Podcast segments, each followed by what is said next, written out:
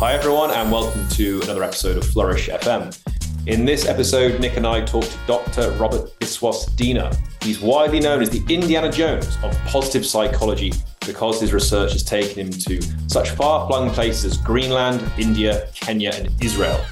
He's a leading authority on strengths, culture, courage, and happiness, and is known for his pioneering work in the application of positive psychology to coaching.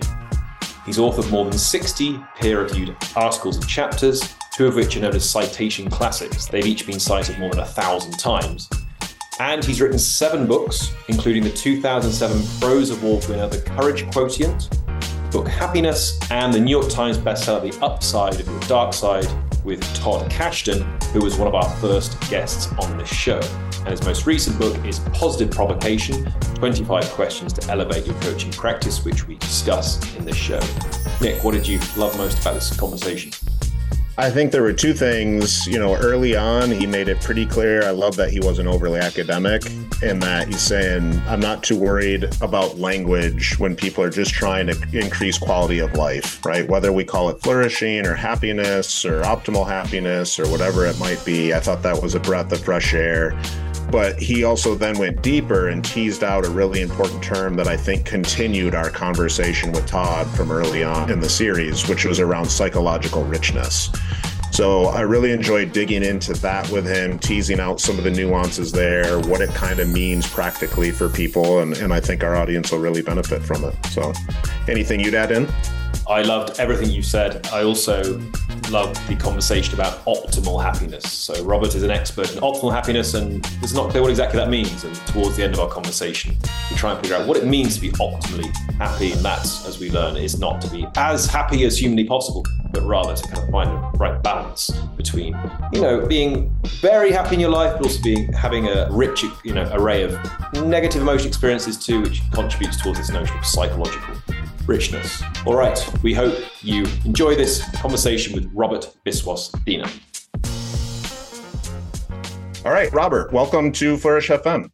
Thank you so much for having me. Glad to be here. Yeah, pleasure to have you here. So we thought we'd start by just kind of outlining some basic terms. You know, you feel free to kind of weave in some of your background throughout this if, if you feel it, you know, helpful to contextualize some of this. But you know, obviously the name of the show is Flourish FM. We want to talk a little bit about human flourishing but I think you exist in sort of complementary but also distinct, you know, academic traditions. So, you know, when it comes to well-being, I don't want to to mix, you know, terms here, happiness, human flourishing.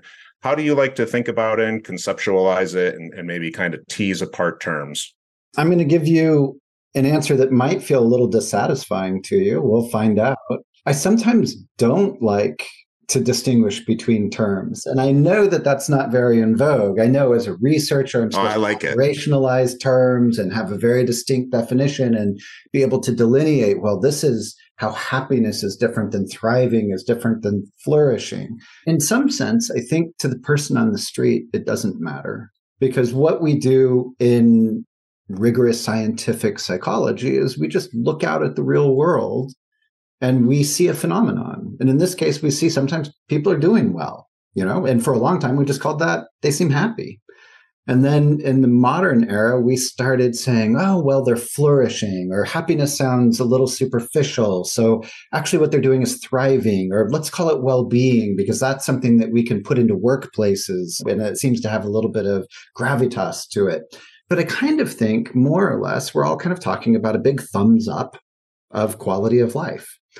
So in some sense, I'm I'm just happy with that. I don't think that leads to good research. I think you definitely have to get into the fine print in research. But when I just think about it in everyday life, I'm pretty okay with just thinking in really global terms. And now I just kind of dropped a bomb first thing. So I'm curious what you think of that. Well, so we want to dig into your global research, and I'm, I'm sure that maybe has informed this view. But you mentioned quality of life as perhaps being a, a rubric that is maybe satisfactory to cover all of them. So is that the general term you use to cover well-being, happiness, flourishing, anything else?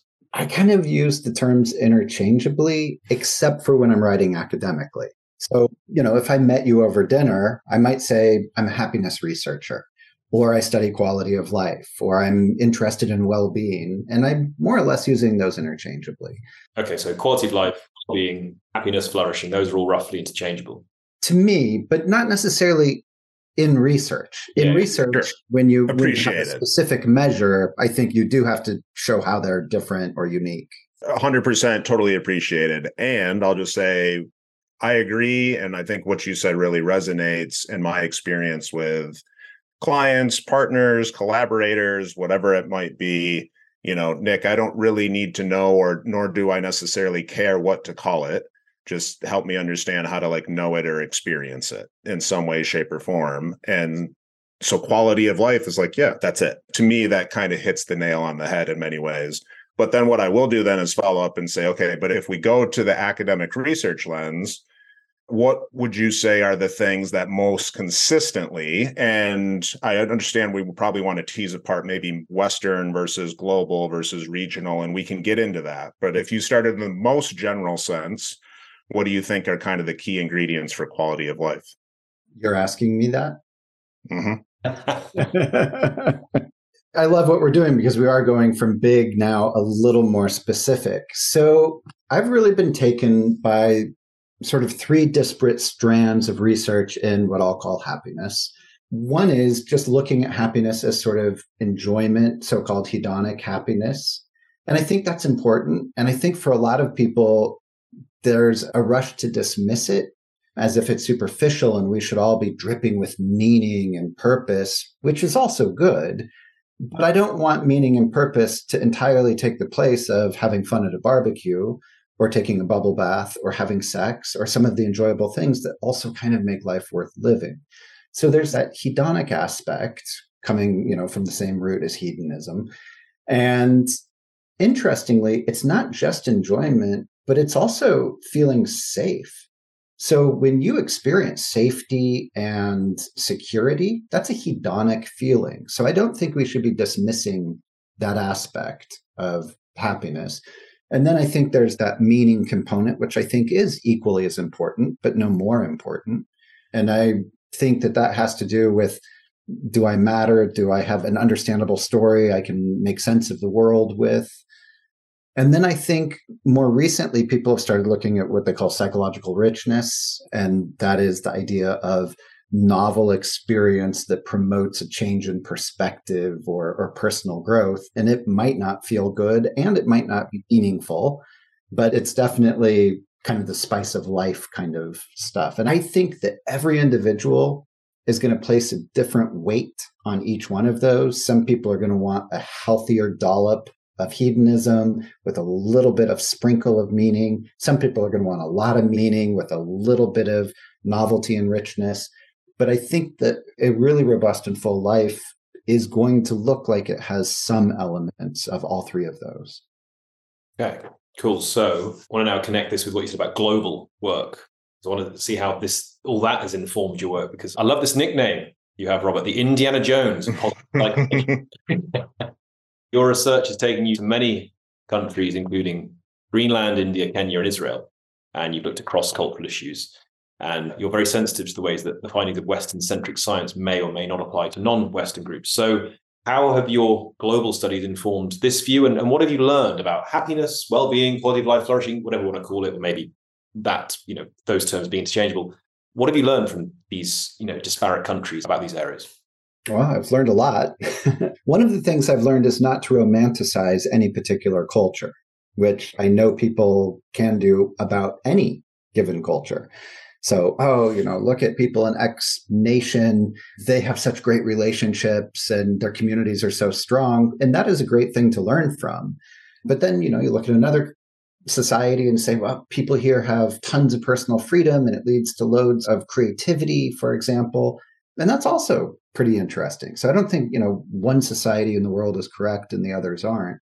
But I definitely understand that where you grow up culturally influences heavily what you're looking at when you're doing the calculus of happiness for yourself. So, as an American, you know, we are taught that the individual freedom, the opportunity to pursue my own personal path, to bring my own unique talents, to make my contribution, that that's part of our societal fabric. And what that leads to is a lot of people feeling like they have a lot of freedoms unfettered by a lot of obligation. But we should also realize that a lot of the world puts pretty heavy premium on duty and obligation and that people can feel an extraordinary amount of both enjoyment and meaning in fulfilling their role and fulfilling their obligation and that is an alternative route to happiness even though it feels quite foreign to my ears I'd be curious to get sort of your just kind of initial reaction to something one of our early guests shared with us, David Johnson from Oxford. We asked a similar sort of question, and his sort of estimation you could divide up into sort of four quadrants. So picture X and Y axis. And on the X axis, you have, you know, is, is someone's source of well being or happiness individualist or communitarian? And on the Y axis, you might have pleasure, hedonism, right? Versus maybe meaning. Right. And that a lot of cultures around the world would would maybe not perfectly, but kind of neatly fall into these quadrants. And it resonated a bit. I've mentioned this on one or two episodes, but I married into a Vietnamese family but born and raised in West Michigan, I can see those differences very, very clearly, at least I think, right? But you know, what's kind of your initial reaction to that notion of those four quadrants? Does that jive with kind of what you've seen and learned? I definitely think that that individualism to communitarianism is a stronger axis than the hedonic meaning or eudaimonic axis is. So we definitely understand that people differ on this x axis in terms of how they relate to others. How much am I indexing my own identity as part of my family, part of my community, part of my work group versus just seeing me as this collection of personality traits and my own person? And we, we have pretty clear evidence for that around the world.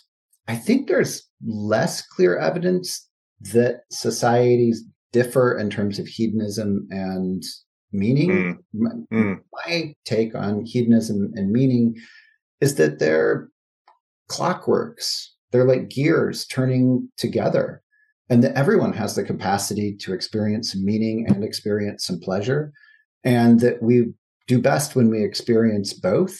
And I would never want my children to say, I experience so much meaning and I have no pleasure in life. And that would sound like a pretty awful life to me nor would I want them to say every day is so enjoyable, but I'm just adrift in enjoyment with no meaning whatsoever. So I think some of the research suggests that surprisingly, people experience a lot of enjoyment in daily life. And that when you put people in a good mood artificially in the laboratory, they automatically start searching for meaning. I view those things as going together. Right. So when you say that most nations you've looked at in the research globally, there's meaning and pleasure. Is, is the claim that most people to, to find fulfillment, to experience well-being, flourishing, happiness, whichever term you want to use, need a sufficient degree of both rather than leaning one way or the other. Is, is that that's the claim? Yeah. I might even say something perhaps that might sound even starker, which is I don't think people pursue one or the other. I think that's mm. like an artificial and academic distinction. But if you turn to the person on the bus or the train or the plane next to you and you just ask them about it, I don't think you're ever going to find someone that says, I really just focus on one. I think dig even for two minutes and they're going to say, I enjoy watching the game. I went to my kids' play. I felt proud. I jam out to some music while I'm stuck in traffic. Like there's a bunch of little pleasant moments in my life.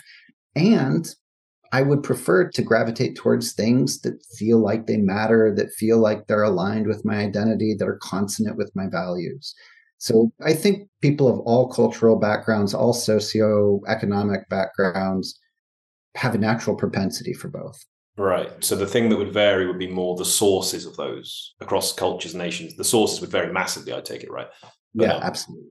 Yeah to me this it seems there would be implications on a term you brought up earlier which is that psychological richness. My like kind of quick hypothesis would be that like cultures that maybe are a little bit more communitarian centered and again maybe not maybe meaning isn't a crux point but let's just say communitarian and meaningful might be a little more willing to engage in that richness a little bit more to use one of your terms you know from the upside of your dark side like distress tolerance so to speak right in service of the greater good. I'm wondering if that's something you've seen.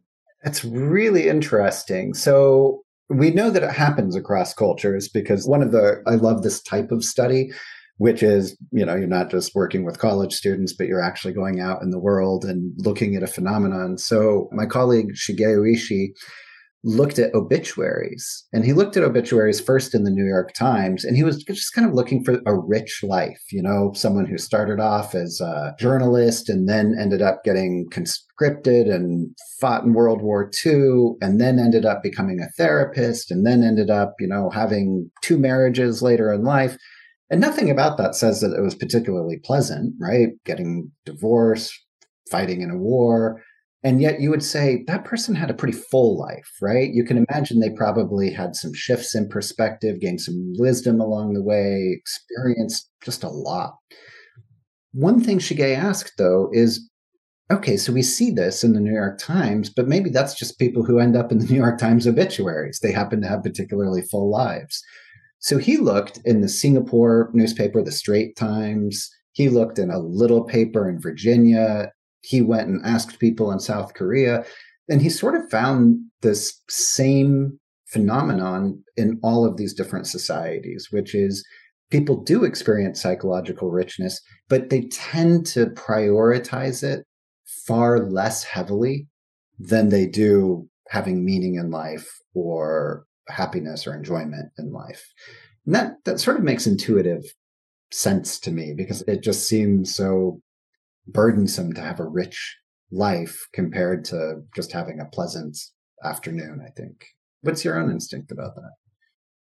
Well, can first just clarify for listeners what exactly psychological richness is. So, is it living a life rich in various types of experience, dimensions of experience? There's not some big chunk of experience that's missing from your life. Maybe you don't have everything, but you've got good relationships, you're fulfilled in your work, you've got reasonably good work life balance, you've done a lot of things with your life, and so on. Is this the idea? It's a great question, John. So I would think of that as sort of maybe more balanced life, like across the different areas of your life, you're experiencing wins. And I think psychological richness differs a little bit from that in that they're saying across your whole life, have you just experienced a lot of novel stuff, regardless of whether it's professional or personal? You know, you would say someone who is healthy their entire life had a less psychologically rich life than someone who had a below the knee amputation early in life and then later had cancer but survived you know a treatment and you wouldn't say that was a particularly pleasant life. It doesn't need to even be a meaningful life, but you'd say they experienced more in terms of their health. And so, like, study abroad, I think, is one that's used as an example. Study abroad might not be meaningful. Some elements are certainly not pleasant, but it's this sort of change of perspective, rich, novel experience for at least a portion of your life for those who are able to do that. Yeah, I see. And they have to be experiences for it to be psychologically rich that give you a new psychological perspective on something. So if someone breaks their leg, but they kind of just shrug it off, it doesn't really affect them much psychologically. Maybe that wouldn't contribute that much. that's right. So I think that's a great instinct that it has to rise to some certain threshold. Like, you know, going off to war definitely rises to that threshold. If I say I read a hundred different books, Mm, I mean, that's nice as a reading habit, but it might not have profoundly shifted my perspective in some way. Mm-hmm. Okay. It brings me back to my earlier question a little bit because as you were describing and you two were going back and forth on that term, what I kept thinking about was some different kind of ideas. I've, I've tried to been tied together and early on in the show we had on Anna Lembke. I don't know if you're familiar with Dopamine Nation or any of her research, Robert. Okay, so I walked away from that and the upside of your dark side saying there is utility and unpleasantness. We need to toggle, we need to seesaw, we need to oscillate, right? And at the same time, what I heard you describe was not necessarily flipping a switch back and forth between pleasant and unpleasant. It seemed more dynamic than that, but I'm struggling to like put a word on it, if that makes sense. It's more complex, it's less linear. Well, interesting. I mean, if you just take emotion, an emotional experience, we in the self help world often want to treat emotion as if it is something that we should engineer, and what we should engineer is sort of very pleasant emotions for ourselves. But before the modern era, I think people would have thought of emotions as reactions to daily life events and sort of a radar tracking system for your day you know, I'm kind of getting an uneasy feeling about this, or I feel very relaxed around this person, or I feel on guard or fearful around this person. And that's giving me some really important information. And so, in part, you would be experiencing emotional highs and lows and shifts in a dynamic way as the events of your daily life shifted. Now we're in modern times, and a lot of the events of our lives are sort of here we are in offices. I'm checking my email, having a conversation, and I'm not experiencing huge bursts of fear or panic or shame or rage. Mostly, I'm just kind of coasting along. And in that mildly pleasant state, we do have more opportunity to kind of engineer where I think we've taken it too far is the desire to engineer a positive only state. Okay. That's where I wanted to go with you. Okay. So that's exactly what I'm getting at because it seems to me that what I think I heard is like people don't necessarily prioritize psychological richness, which is the power of a preponderance of pleasantness and the utility of unpleasantness, right? To hammer home my alliteration, right? They don't necessarily prioritize that. But I guess what I'm kind of asking is like, should we? Should we be a little bit more strategic about the perspective shifts, right? And trying to create that psychological richness. And if the answer is yes, does that, you know, necessitate more distress tolerance? Because a lot of those perspective shifts are unpleasant, right? They're rocking our world to a certain degree.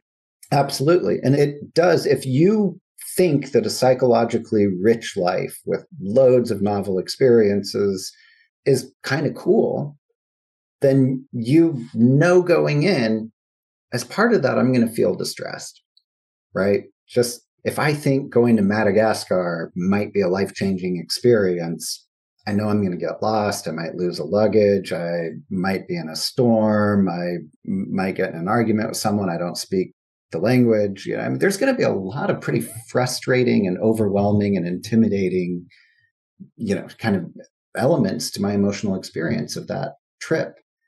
That's part of what's going to make it so wonderful to me. So I neither want to romanticize the so called negative emotions, but nor do I want to dismiss them. I mean, that's the problem with the toxic positivity that we occasionally see in the modern era is the idea that only happiness has a place at the table. But grief to me is like the perfect example. If you lose a loved one, I hope you're all broken up about it. I think that you should feel a profound sense of loss. You should cry. You should grieve for a long time. You should be unsettled by that. And people who just say, oh, and I turned around and the next day I was fine, seem like they're missing a really important part of the human experience. Wow. So I really want to dig into this a bit more. This is fascinating and it connects with a bunch of other things we'd like to ask you about, about things like emotional agility and optimal happiness. But that's the latter is what I really want to ask about here first. So I'm trying to think, we haven't actually in any of our conversations yet, in any of our episodes, talked about this notion of psychological richness as something that contributes to flourishing. Talk about emotions and so on. But this exact term, I think this this is the first time this has come up in an episode. And I'm trying to think how you, Robert, one of your areas of expertise is optimal happiness. And one question I have here is what would be the optimally psychologically rich life? Maybe that's the wrong way of looking at it. I don't know. But let's just bear with me one moment. We think about this, if it's defined as having these novel emotional experiences, is it one way you just have as many of them as deeply as possible? So I haven't yet experienced grief. I better make sure I do that in my life, or I haven't really lived a full life Or I haven't really ever experienced like ecstatic laughter, let's say. I really need to make sure I do that. You think you're missing out something there, but maybe just some other odd emotions. Like, yeah, I never really felt ambivalent. I should try and hunt that emotion out. Is it that you're trying to, you know, to be as psychologically rich as possible? Presumably you've got to have all these in various contexts as deeply as possible. That doesn't seem like the right way of looking at it as something to kind of have, though, right? So, yeah, how would you express it in terms of if you're trying to give someone advice on how to live the optimally psychologically rich life, to live the highest level of quality of life, what might be the way to describe that? That's a great question. And it would be intriguing to write this kind of like accept your emotions self help book, you know, like now go out this afternoon and try and get as frustrated as possible. You know, I recommend always driving behind the slowest person possible, but you should be in a huge rush when you do it. And like, oh, now I really get what frustration is.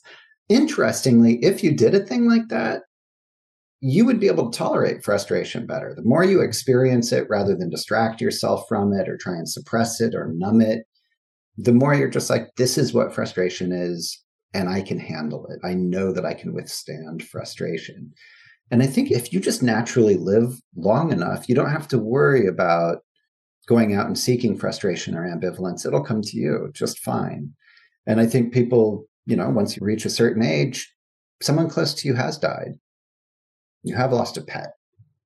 Maybe you have been in a vehicular accident, right? Some of these things that kind of shake you up. Maybe you have had an opportunity to travel. Maybe you have fallen in love, right? And I think those kind of are the things that we would think are rich. But the people who are more likely to actively seek those out are more robust against the distress that those events will entail.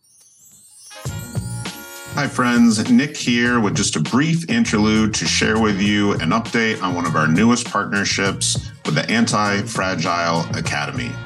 Throughout John and I's conversations with many, if not most, of our guests, one thing has been made really clear. In order for people to flourish, thrive, experience the good life, they need to develop the capacity to not only navigate and endure, but ideally grow from the bad, grow from unpleasant experiences. That's why we're thrilled to be partnering with our newest sponsor, the Anti Fragile Academy, an organization that I co founded with Dr. Adam Wright, Director of Mental Performance for the Washington Nationals. At the Anti Fragile Academy, we work with adolescent athletes, executives, and educators to help them understand some of the science, not just of optimal performance, but of well being and anti fragility the ability not only to endure and bounce back from unpleasantness, but to actually come back stronger, to grow from it. Between Adam and I, we've worked with Fortune 100 companies, Inc. 300 executives, Division 1 programs, and elite professional athletes and Olympians from all over the world. To find out more about how you can leverage anti fragility training, check out our website at theantifragileacademy.com there is a weighting then towards seeking out the more negative emotions to build a psychological muscle here, as it were. Rather You're practicing. Yeah, so we're not seeking out. We probably can't help but seek out the positive emotions, right? we're more drawn towards that. We most people at least tend to be, but when we're trying to build psychological richness, it would be try to also hunt out, seek out deep frustration, really cultivate your patience, you know, sit with the sadness and so on. I think sit with is a great way to put it rather than seek out. You know, like I'm not seeking out grief because that makes it sound like I want to off one of my loved ones. And, mm-hmm. you know, the, I know how to get some bereavement, but really what you want to do is when these things happen, not avoid it. You know what? I did something wrong today. I treated someone in a way that's not consonant with my values. As a result, I feel guilty. And rather than try and justify myself or say why they were wrong or externalize it or suppress it or just watch a movie or have a glass of wine or anything I can do, I'm just going to kind of sit with that guilt for a second and say, you know what? Guilt is the natural emotion that I would be feeling in these circumstances. It feels pretty icky. And I think I can withstand it. I think it will pass. Maybe there's even something I could learn from it, listen to it. Like, what's the guilt telling me as if it's a channel of information? And then, you know, I'm sure in an hour from now, it's more likely than not going to be gone, and I'll be going about the business of happiness once again. My friend and collaborator and partner, Dr. Adam Wright, has been really good about, I think, educating me on some of the evolution between traditional cognitive behavioral sort of techniques and acceptance commitment. And that's what I keep hearing from you.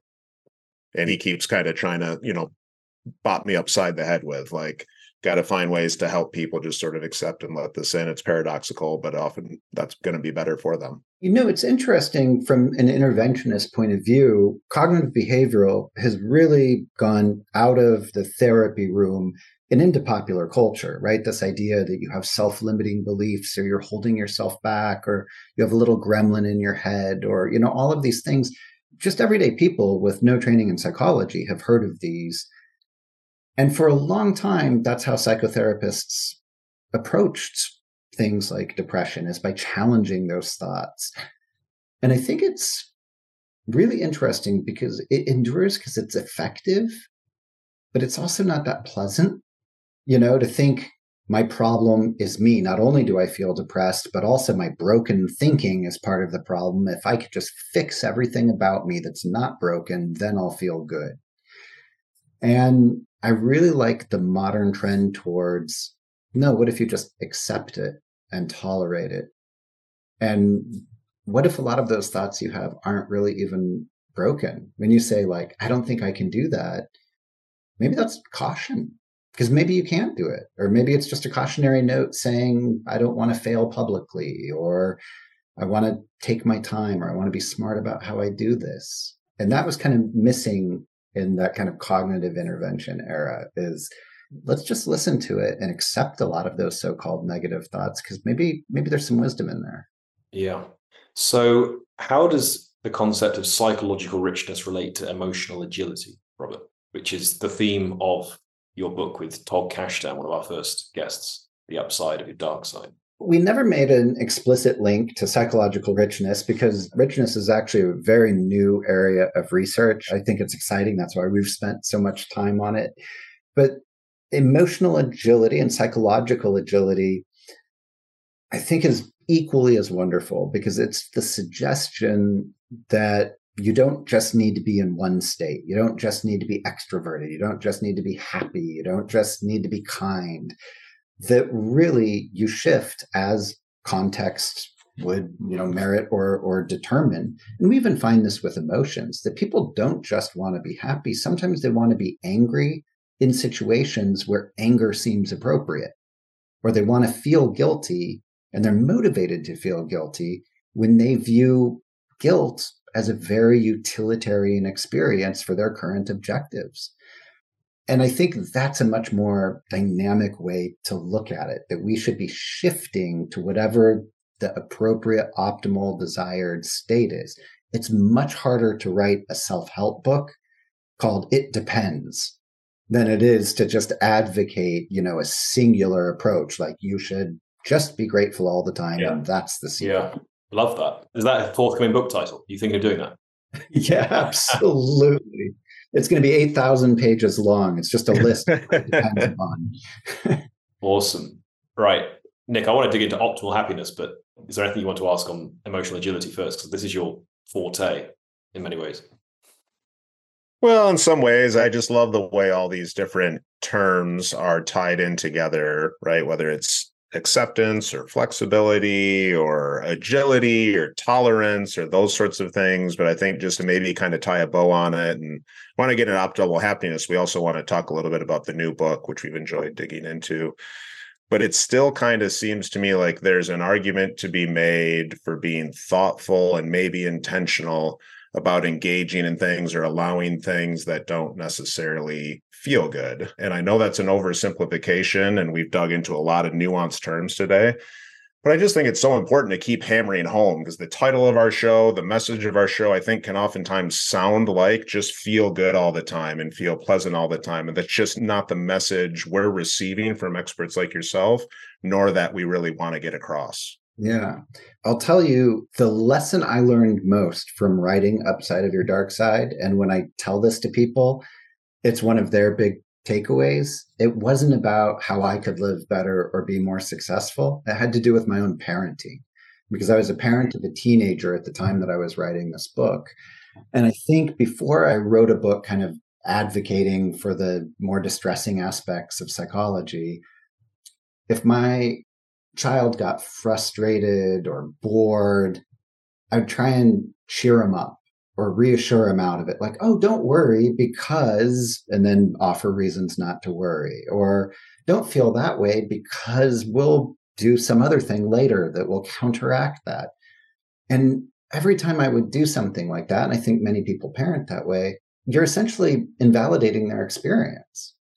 But I started writing this book and I changed my parenting approach entirely. And I would just say to my child, what you're experiencing is the absolutely most appropriate emotional reaction to this situation. Like, and I'm not rescuing you from it. Like, this is what you should, you should be feeling bored in this circumstance or disappointed or frustrated or irritated or whatever it is. And of course, win me any points as a father, right? I got a lot of, you know, oh, my dad's a psychologist kind of, you know, comments. But what I think I did is positioned my child, it was like sending him to the emotional gym so that he actually had the opportunity to experience some frustration and irritation and so forth rather than be divorced from it. And now, as an adult, I think he's better positioned to tolerate those things. Yes, well said. Cool. In this show, we come across all these new forms of fitness, the emotional gym, emotional fitness. In a previous episode with Marc Schulz talking about the Harvard study about they have a whole chapter in their book, The Good Life, on social fitness. That's something to cultivate to live good lives. As Nick said, we do want to ask you about a new book. Maybe we should go there now, actually. We can come back to optimal happiness. It feels like a good transition at this point to get into like, you know, there's obvious, I think, tie ins nicely between coaching and parenting as well in some of the messages here. Yeah, I'd love to go that route. Yes. So Nick and I both coaches and with similar experiences in different spaces, such as, you know, both worked in peak performance and flow coaching space. Nick works in anti fragility coaching. I work in flourishing coaching now. And you, of course, Robert, are an expert of positive psychology coaching. And your most recent book, Positive Provocation, is on 25 questions to elevate your coaching practice. So, could you tell us, give us a kind of overview of the key theme of the book, which is about the method of reflective practice in coaching with three techniques provocation, experimentation, implementation. What made you want to write this? Why is this so important in coaching? So, I think coaching is wonderful. I don't think coaching is going to solve all the world's problems. I don't want to put too much into it, but I think it's great. And I think people should try out coaching if they haven't. I think it's a wonderful way to support yourself through growth, development, behavior change, making decisions. And one of the things I noticed both as a coach and a coach trainer is that coaches sort of rush to closure on these sort of like pithy little adages. And some of these will even sound familiar to your readers, something like, I don't believe in shoulds and someone might say that when really they mean, oh, I think maybe, John, you're putting too much pressure on yourself. You know, I don't believe in shoulds. I should do this. I should do that. But the truth is, you should believe in shoulds. There's all sorts of obligations. If someone's hit by a car in front of you, please go render aid to them. I think you should do that. You shouldn't walk by as if nothing happened. So I just felt like we need to give more scrutiny to some of the adages that were coming up and guiding coaching. And there were loads of them. You should always use the client's language. You should always be curious. You should always be empathic. You should never ask the client why. And there's just, you know, dozens and dozens of these. And I thought, why don't we do for coaches what we do for clients, which is why don't we ask a big, challenging question that's hard to answer without investment of where they end up. Let's just help give them the invitation to reflect on and explore this. So, this is what I did with coaches. I said, Why might you ask why? How much empathy is too much empathy? Who's the curiosity for, you or the client? What's the difference between those two types of curiosity? And in those challenges, I don't think I know the answer, but I think when coaches think through those things, they will end up being able to better articulate an answer and ultimately be better coaches who can serve their clients better. Right. So are those all examples of the 25 questions in the book that you've just given there? And the aim, so how do you define a provocative question? So it's one that, like, I mean, I can see one that provokes reflection, deep reflection, and is provocative in the sense that I immediately feel quite a strong emotion when you ask a question like that. How much empathy is too much empathy? oh, is there such a thing? You know, so is this the idea? Yeah. So I did call it positive provocation, not just provocation, because if you just look up the dictionary definition, provocation has a pretty ugly definition. You know, it's to call out, to fight, to challenge and make someone knowingly uncomfortable. I mean, kind of makes you look like a jerk if that's what you're looking to do. But a positive provocation must be in the service of the person you're provoking. It must have some benefit in mind. So I think of it as you're giving a challenge that's novel. It's not something that they're already thinking because then that would just be validating or reinforces. So there's an element of novelty. It must be kind of strongly reasoned. So if I just say, oh, I think depression is probably caused by elves living in your water that you're drinking, that's a really novel idea. You've probably never thought that, but it's not very well reasoned. It's too easy to dismiss. But if I give you a challenge that has a really strong rationale or some research behind it that runs a little counter to what you believe, now you've got to contend with it. But then those two parts of the provocation have to interact with the person you're provoking. And that is the person you're provoking has to be up for it. They have to want to engage with you. You're not here just to put your provocations on someone. You're here to say, I'm holding out something to you. And if you want to step forward and reflect on it and wrestle with it, feel free. And when you get all three of those together, that's where I think you get a lot of great learning and growth. Sounds an awful lot like psychological richness. Yeah. as a desired outcome. Yeah, hopefully. Right.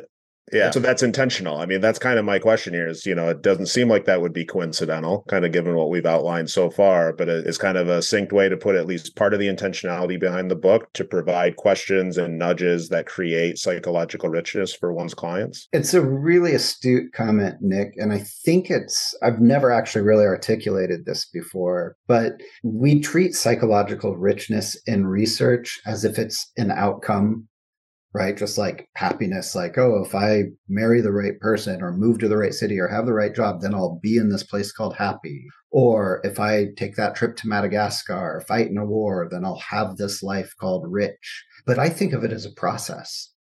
Psychological richness is a process, a process of experiencing the distress and perspective shift that comes with highly novel periods of life and events and that is kind of the process I'm describing here that you have been provoked to reconsider what you think you know. And that is that shift in perspective. So I really, really love this goal and the way you've structured the book and the way you've outlined the book. And I don't want to going too into much about you know me and John, but we do share some coaching history, and I think we've been in positions in the past where we've had to kind of like push forward different federations or organizations' philosophy of coaching, and I've really struggled with it. I've really kind of felt like that's some bullshit, and that's not necessarily the right way to do it.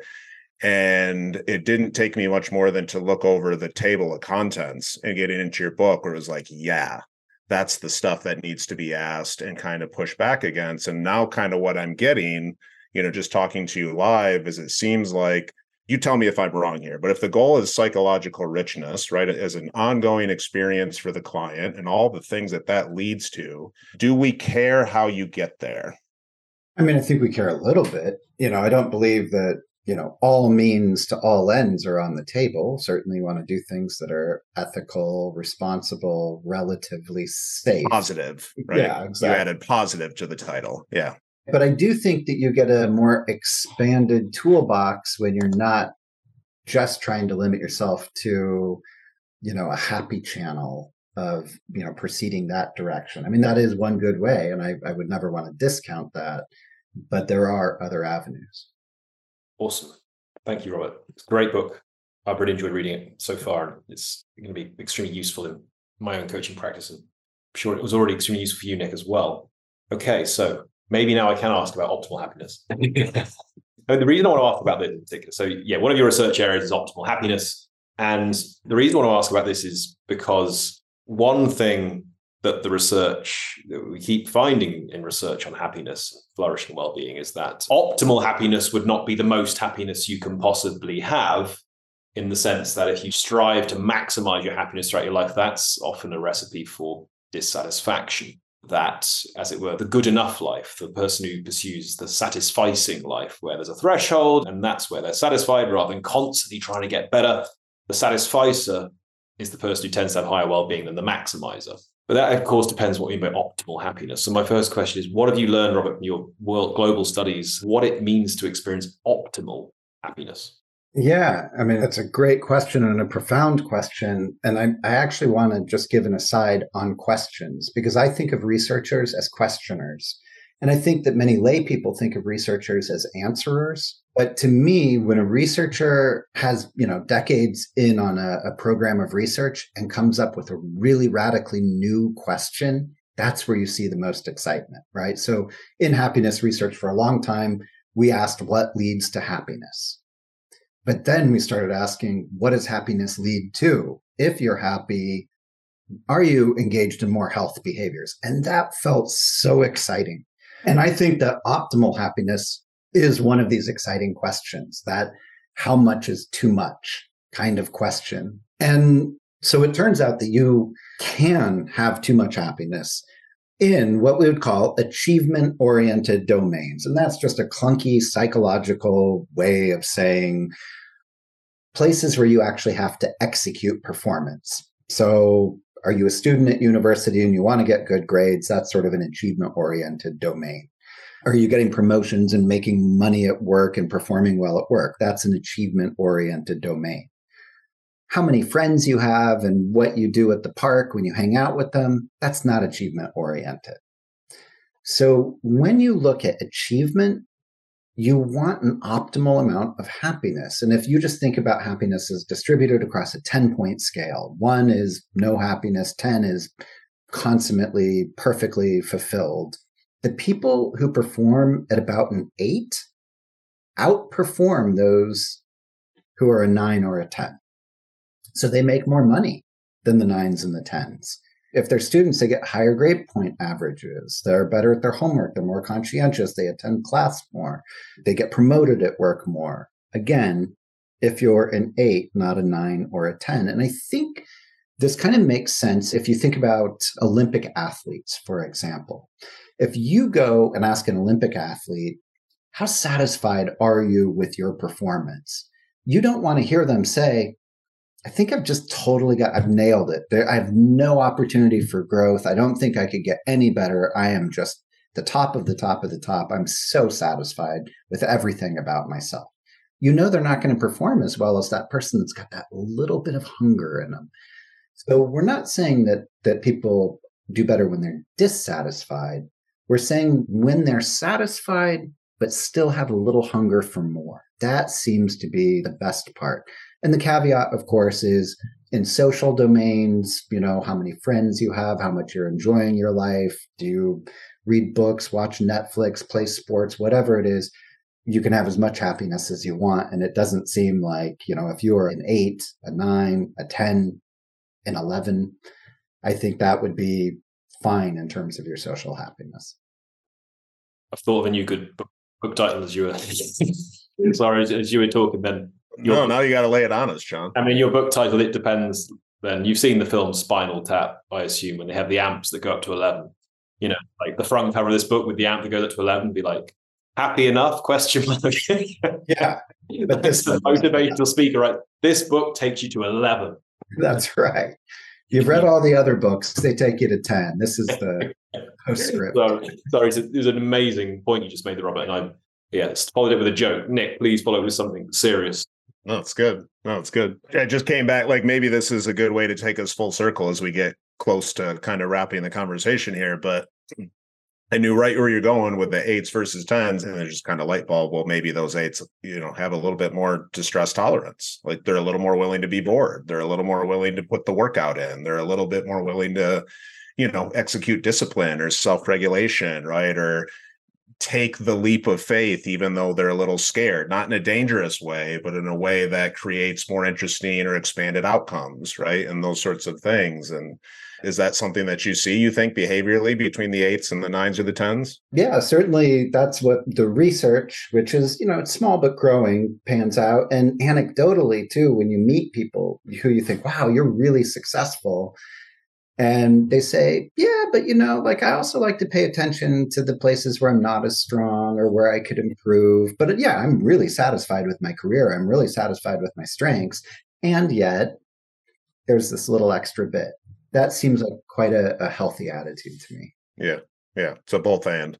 Well, we've got one more question for you. We love to take our very thoughtful, complex, nuanced researchers and experts and ask them a very oversimplified question, which we call the flourishing question. So, amass all the different things you understand, know, have researched, right, coached, talked about where do you think like the juice is really worth the squeeze for our listeners when it comes to their ability to develop whatever you want to call it flourishing optimal happiness psychological richness? Where would you suggest somebody try to get started or think they can gain a lot of leverage for quality of life?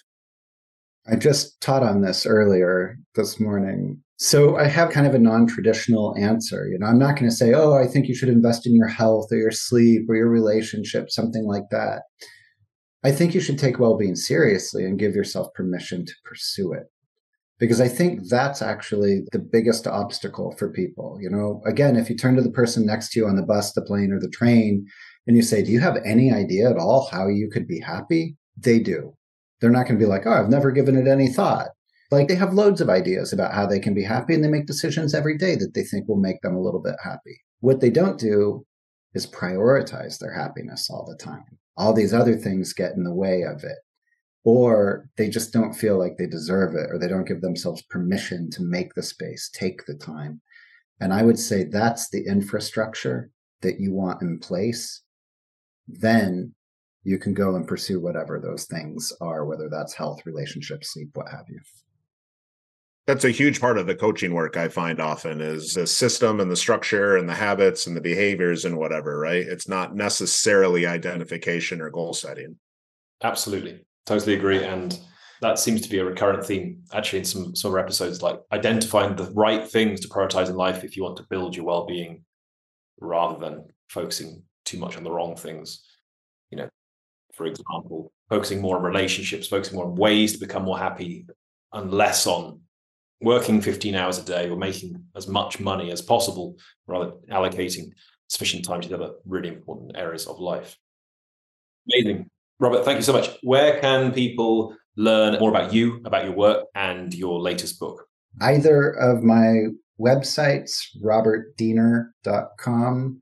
Hopefully, you'll put a link. That's my personal website for speaking, coaching, my book or positiveacorn.com, which is my coach training. In fact, tomorrow we have on Krista Stryker. Do you happen to know Krista? I saw today in doing my research for her. She's a Positive Acorn grad. I do know her. She's. You want to promote Positive Acorn real quick? Just tell people what it is. We train people from all around the world not to be good coaches, but to be great coaches. We don't offer you anything quick or easy. We demand you put a lot of time in. We push you hard. We give you a lot of opportunities to practice, get feedback, maintain an ethical stance towards your clients, and really develop robust competencies with a positive psychology focus.